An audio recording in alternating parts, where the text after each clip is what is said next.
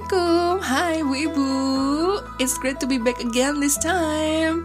Anyway, how's everything going, Bu? I hope you may all have the good things fulfill your day ya Bu ya. Especially di bulan Februari ini ya, yang banyak orang bilang sebagai bulan penuh cinta. Aduh, kenapa ya? Ya, karena ada perayaan Valentine's Day yang sangat identik dengan hal-hal yang sifatnya uh, romantisme gitu yang berbau-bau cinta. Oh, bau cinta tuh ya kayak gimana ya? Oh, yang semerbak manis harum mewangi gitu ya. Makanya juga ada simbolisasi bunga-bunga mawar dan coklat selama perayaan Valentine's Day. Okay. Anyway, apakah Bu Ibu juga merasa hari-hari bulan Februari ini penuh dengan cinta? Penuh dengan love melulu gitu ya? Atau malah justru merasa gamang? Merasa lagi jauh dari afeksi dari suami atau pasangan atau bahkan mungkin dari anak-anak. Kenapa, Bu? Adakah family problems yang belum terselesaikan dengan tuntas? Padahal seharusnya keluarga itu jadi pilar kekuatan ibu juga ya. Kenapa sih bu? Ada masalah sama keluarga? Ya wis, ya wis, ya wis, ya. Gak usah nangis, cup, cup, cup, cup, cup. Sini, sini, sini bu, sini bu. Let's take a deep breath dulu ya bu ya.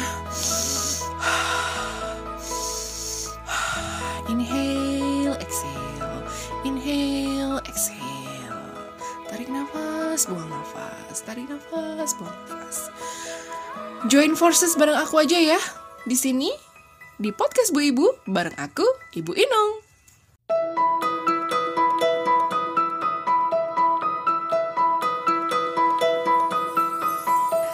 Assalamualaikum, hai Bu Ibu.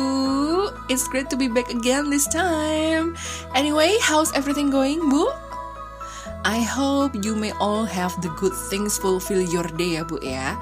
Especially di bulan Februari ini ya, yang banyak orang bilang sebagai bulan penuh cinta. Aduh, kenapa ya? Ya, karena ada perayaan Valentine's Day yang sangat identik dengan hal-hal yang sifatnya uh, romantisme gitu, yang berbau-bau cinta. Oh, bau cinta tuh ya kayak gimana ya? Oh, yang semerbak manis harum mewangi gitu ya. Makanya juga ada simbolisasi bunga-bunga mawar dan coklat selama perayaan Valentine's Day. Oke. Okay. Anyway, apakah Bu Ibu juga merasa hari-hari bulan Februari ini penuh dengan cinta? Penuh dengan love melulu gitu ya? Atau malah justru merasa gamang? Merasa lagi jauh dari afeksi dari suami atau pasangan atau bahkan mungkin dari anak-anak. Kenapa, Bu? Adakah family problems yang belum terselesaikan dengan tuntas? Padahal seharusnya keluarga itu jadi pilar kekuatan ibu juga ya. Kenapa sih, Bu? Ada masalah sama keluarga? Ya wis, ya wis, ya wis, ya wis. Gak usah nangis, cup, cup, cup, cup, cup. Sini, sini, sini, Bu. Sini, Bu. Let's take a deep breath dulu ya, Bu ya. Inhale, exhale. Inhale, exhale. Tarik nafas, buang nafas. Tarik nafas, buang nafas. Join forces bareng aku aja ya. Di sini di podcast Bu Ibu bareng aku, Ibu Inong. Bu,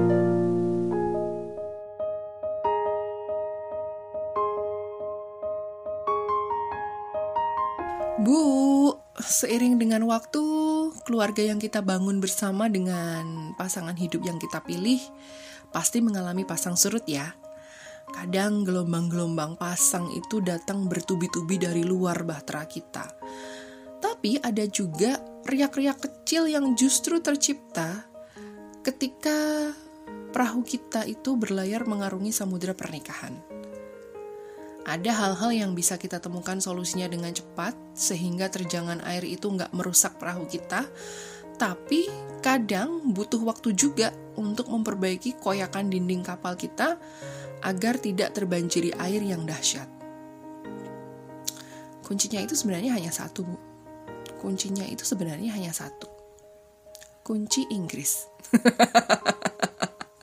ya enggak lah, mana ada kunci Inggris gitu ya buat uh benerin permasalahan pernikahan. No, no. Kunci kuncinya itu sebenarnya hanya satu yaitu komunikasi. Komunikasi. Selama komunikasi yang terjadi di antara penghuni kapal atau penumpang kapal kapal pernikahan ya yang aku bilang uh, selama komunikasi itu berjalan dengan baik saling jujur saling terbuka saling bersimpati dan berempati pasti deh halangan dan rintangan apa pun akan bisa dihadapi bersama. Dapat solusi permasalahan juga bersama-sama. Tapi kalau komunikasinya udah nggak menentu ada yang cuma iya iya iya gitu. Diajak ngobrol iya iya iya. Atau malah justru sebaliknya ada yang seringnya bilang enggak enggak enggak enggak mau enggak enggak usah. Nolak gitu ya. Dan enggak mau ikut andil dalam pengambilan keputusan. Atau malah ketika diajak ngobrol justru sering berkelit gitu ya. Muter-muter nggak karuan ngomongnya. Dan ngerasa nggak perlu untuk ngungkapin perasaannya. Nah ini. Ini malah jadi salah satu faktor yang bikin kerusakan kapal pernikahan itu terjadi. Tapi ngomong-ngomong, sebenarnya komunikasi yang baik itu yang gimana ya, Bu ya? Yang istrinya selalu mengiyakan perkataan suaminya, atau justru suaminya yang selalu mengabulkan permintaan istrinya, atau anak-anak yang selalu nurut dan patuh pada saat bapak ibunya ngomong sesuatu ke mereka. Yang gimana ya, Bu? Komunikasi yang baik itu. Apakah komunikasi yang baik itu selalu harus memakai bunga-bunga kata gitu ya? Yang harus tersusun indah kata-katanya hanya agar terdengar merdu di telinga? Apakah berarti komunikasi yang baik itu yang tidak pernah ada nada tinggi dan nada emosi kemarahan pada saat ngobrol. Yang gimana, Bu? Menurut Ibu? In my opinion ya, Bu ya. Uh, komunikasi yang sehat itu adalah ketika masing-masing penghuni rumah itu, masing-masing anggota keluarga itu bisa mengekspresikan perasaan dan emosinya dengan baik, bisa berbicara jelas dan tanpa beban, bisa berkeluh kesah dengan bebas, bisa ikut andil juga dalam sebuah pengambilan keputusan, plus juga bisa mengungkapkan ide-ide dan harapan dengan bahagia, gitu ya, dengan senang hati, gitu. Dan tentunya ada rasa saling di dalam rumah itu. Saling mencintai, saling merasakan cinta, saling berbagi kasih sayang, saling memiliki, saling membutuhkan, bahkan saling merasa kehilangan saat seseorang di antara anggota keluarga itu sedang jauh misalnya. Ada rasa saling merindukan. Dan yang paling penting, saling mendoakan. Mungkin klise ya kedengarannya ya. Bu Ibu mungkin uh, berkomentar, ah Bu Inung itu sih udah banyak yang ngomong kayak gitu itu love expert, relationship expert, psikolog pernikahan itu udah banyak yang ngomong gitu, yang harus love each other lah, miss each other lah, belong each other lah, semua juga ngerti kalau kuncinya kayak gitu. Lah, kalau udah ngerti, Bu, kenapa masih ada aja ya kondisi rumah tangga tidak harmonis, tidak hangat, tidak rekat dan tidak terlihat baik-baik saja? Atau mungkin justru kebalikannya, terlihat baik-baik saja, padahal di dalamnya mulai melepuh sedikit-sedikit. Kenapa ya? Udah ngerti harus ada itu, tapi kenapa masih ada yang tidak baik-baik saja dalam rumah tangganya? Kenapa ya? Karena tingkat love each other dan juga missing each other itu hanya di permukaan saja, only at the surface. Masih banyak loh person-person dalam keluarga yang belum paham benar gimana harus menyayangi, mencintai keluarganya. Masih banyak yang belum mengerti juga gimana sih harus berkomunikasi dengan anak, dengan istri, dengan keluarganya istri, dengan keluarganya suami. Masih banyak yang belum ngerti. Masih banyak juga loh yang masih gagu untuk ngungkapin perasaan hati dan juga emosinya itu secara jujur pada keluarga. Ada yang merasa keluarganya baik-baik saja. Ada yang merasa sudah memberikan cinta dan kasih sayangnya kepada istri dan anak-anaknya itu dengan memenuhi kewajibannya sebagai seorang pencari nafkah, mencari nafkah utama dalam keluarga. Orang ini selalu memastikan bahwa anak istrinya nggak kekurangan secara materi, dia bisa memenuhi segala permintaan anak istri meski yang mahal sekalipun, tapi in his daily life tidak pernah ada ucapan-ucapan hangat yang menenteramkan hati istri dan anak-anaknya. Kelar kerja, pulang, di rumah, dia sudah melihat anak istrinya senyum-senyum happy karena terjamin kebutuhan sehari-harinya buat dia cukup. So, buat apa ngomong-ngomong lagi? Nggak perlu. Yang penting mereka happy. Padahal sebenarnya ada hal-hal yang anak dan istrinya itu ingin ceritakan gitu loh mungkin aku ngomong kayak gini kesannya jadi kayak memojokkan sosok bapak pencari nafkah ya bu ya. Tapi sebenarnya ini kadang berlaku juga loh untuk seorang ibu pencari nafkah gitu. Ya karena mungkin si ibu ini juga ikut andil dalam mencari nafkah keluarga atau mungkin justru sebagai satu-satunya pencari nafkah keluarga. Nah karena predikat ini si ibu itu akhirnya bisa dibilang secara emosional menjauh dari anak-anaknya.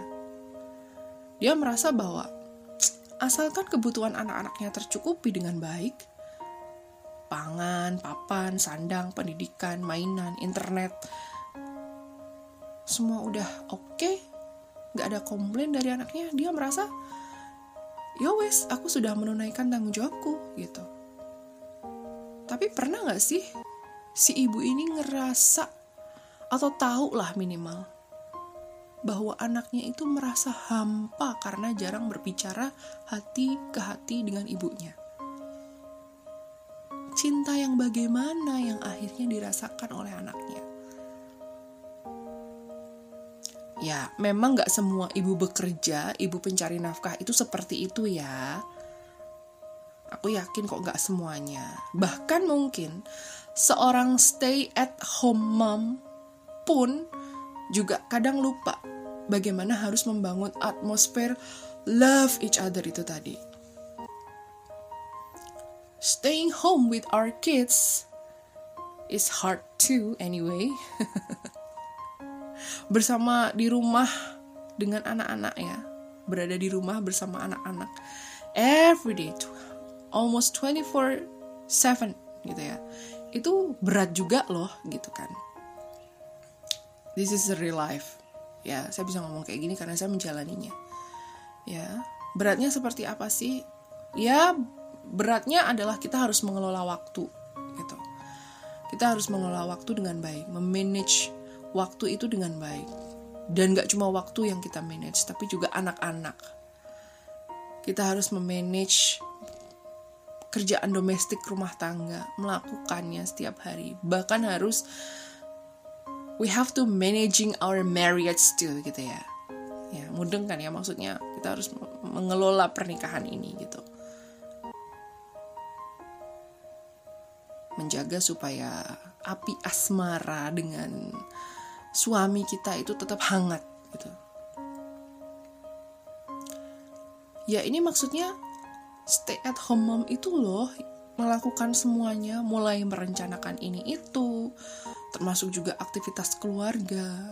Kemudian well, we also making appointments, masak, udah jelas ya. Yang kadang nggak cuma sekali, tapi tiga kali sehari, sesuai waktu makan, bayar ini itu tagihan, bantuin kerjain PR atau tugas sekolahnya anak-anak gitu. Bersih-bersih, beres-beres, nyiapin anak-anak, entah itu mau ke sekolah, entah mau pergi, entah mau tidur. Belum ditambah kalau ada uh, newborn baby dan masih nyusu gitu, masih asi. dan tiba-tiba ada unpredictable schedule karena semuanya bisa tiba-tiba terjadi ya pop up bisa berubah sewaktu-waktu kayak gitu bahkan yang namanya stay at home mom ini nggak ada break. Nggak punya waktu leha-leha nggak ada waktu me time. Anggota keluarga yang lain tidur si ibu nggak bisa tidur.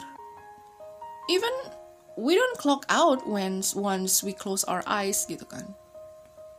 For example ketika si anak ini kebangun karena nightmare ya karena mimpi buruk otomatis kita bangun kan ibunya ya kan. Atau misalnya stay at home mom yang masih punya newborn baby tiba-tiba nangis ternyata minta nenen atau pup tengah malam otomatis kita melek bangun gitu kan hal-hal yang terlalu memforsir tenaga baik fisik juga mental, itu pasti lambat laun membuat komunikasinya juga luntur. Emosinya campur aduk, tapi nggak bisa diluapkan begitu aja. Lalu kemudian memunculkan amarah, bahkan mungkin kata-kata yang tidak baik meluncur dari mulut gitu. Nah ini ada juga uh, seseorang yang mau berbagi nih bahwa kadang komunikasi itu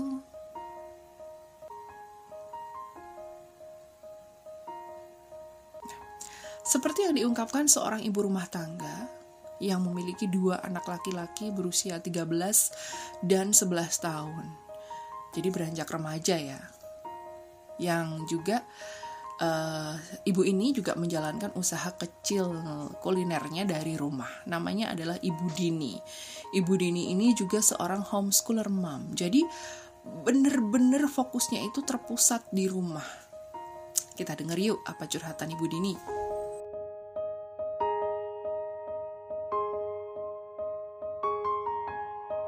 Halo, hari ini mau cerita sedikit soal anak-anak ya di mana kita sama-sama belajar untuk uh, saling mengurangi kata-kata negatif di dalam keluarga. Ya, ada beberapa hal yang membuat kami memutuskan harus benar-benar bijak di dalam memakai kata-kata. Mengapa? Karena dari dari mulut itulah keluar segala sesuatu dan segala sesuatu yang keluar di mulut itu pasti berasal dari hati.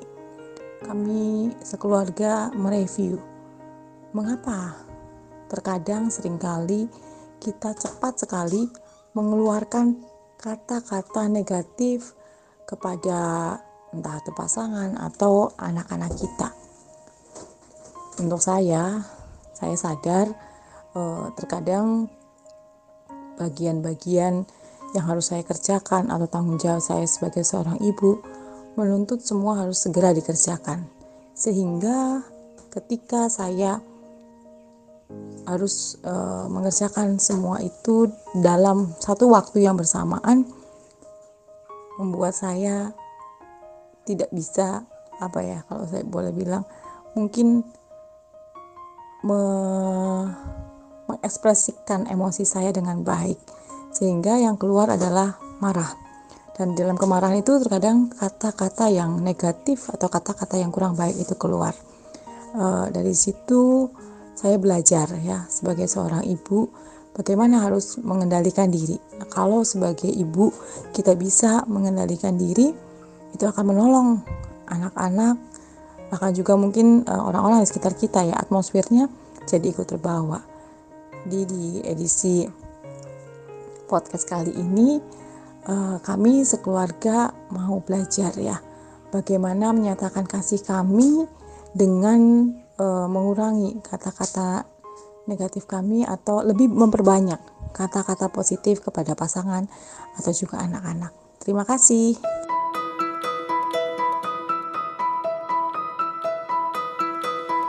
Thank you ya Bu Dini atas sharingnya. Mungkin bu ibu akan berkomentar, lah mana support sistemnya? Bu, gak semua ibu di dunia ini bisa punya privilege memiliki support system yang baik, Bu. Bahkan untuk membangun sebuah support system yang baik dalam circle kita, itu tetap butuh yang namanya satu kunci itu tadi, yaitu komunikasi. Kalau si ibu kesulitan dan tidak bisa mengkomunikasikan dengan baik apa-apa yang dia rasakan, mana bisa tahu orang-orang di sekitarnya itu bahwa dia butuh bantuan. Gitu. Kalau si istri dan anaknya juga tidak pernah mengeluh atas ketidakhadiran bapaknya secara emosional dalam kehidupannya, mungkin si bapak juga nggak akan berubah, Bu. Jadi memang harus ada pembuka ya, ada preambul gitu dalam berkomunikasi. Misalnya dengan uh, merefleksikan pernikahan yang udah berjalan sekian tahun. Apa aja progresnya? Adakah kekurangannya? Adakah perubahan-perubahan perilaku selama menjalani pernikahan ini?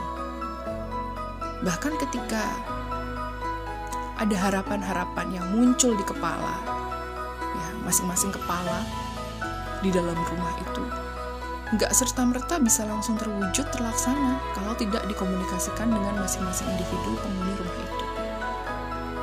Ingin berkata-kata lebih positif, ingin mengurangi ledakan amarah, mari kita pikirkan bersama. Kita cari tahu gimana caranya.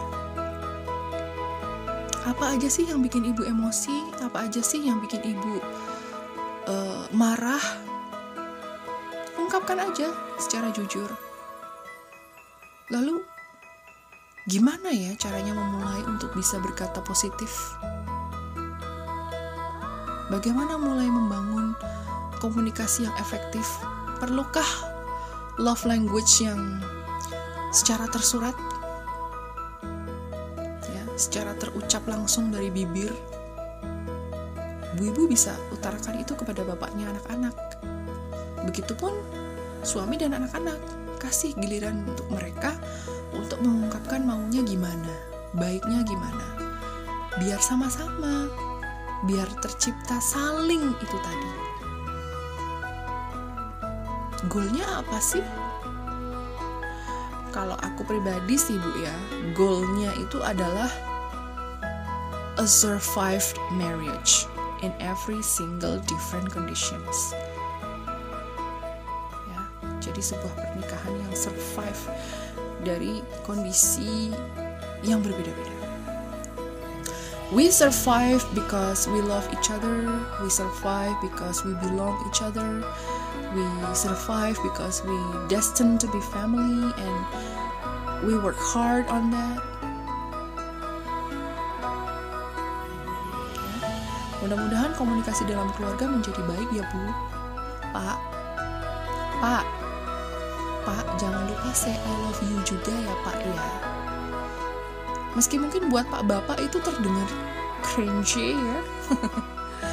Tapi kadang Bu Ibu, yang namanya Bu Ibu, perempuan itu terpuaskan loh indera dengarnya dengan ungkapan tulus dari bibir Bapak. Ya. So, ungkapkan aja I love you Bu ibunya itu pasti langsung kelepek-kelepek gitu apalagi kalau dibarengin dengan segepok merah Soekarno Hatta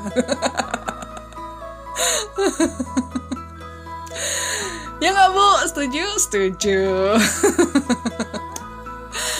Alright, thank you very much for having me on this episode. Jangan lupa subscribe ya, dan juga follow podcast Bu Ibu di semua platform podcast kesayangan. Lalu, kasih tanda cintanya juga ya. Share juga link podcast ini ke semua bestie-bestie dan juga sohib-sohibnya Bu Ibu. DM silahkan ya ke akun IG at podcast Bu Ibu. Aku Ibu Inung, see you again on podcast Bu Ibu.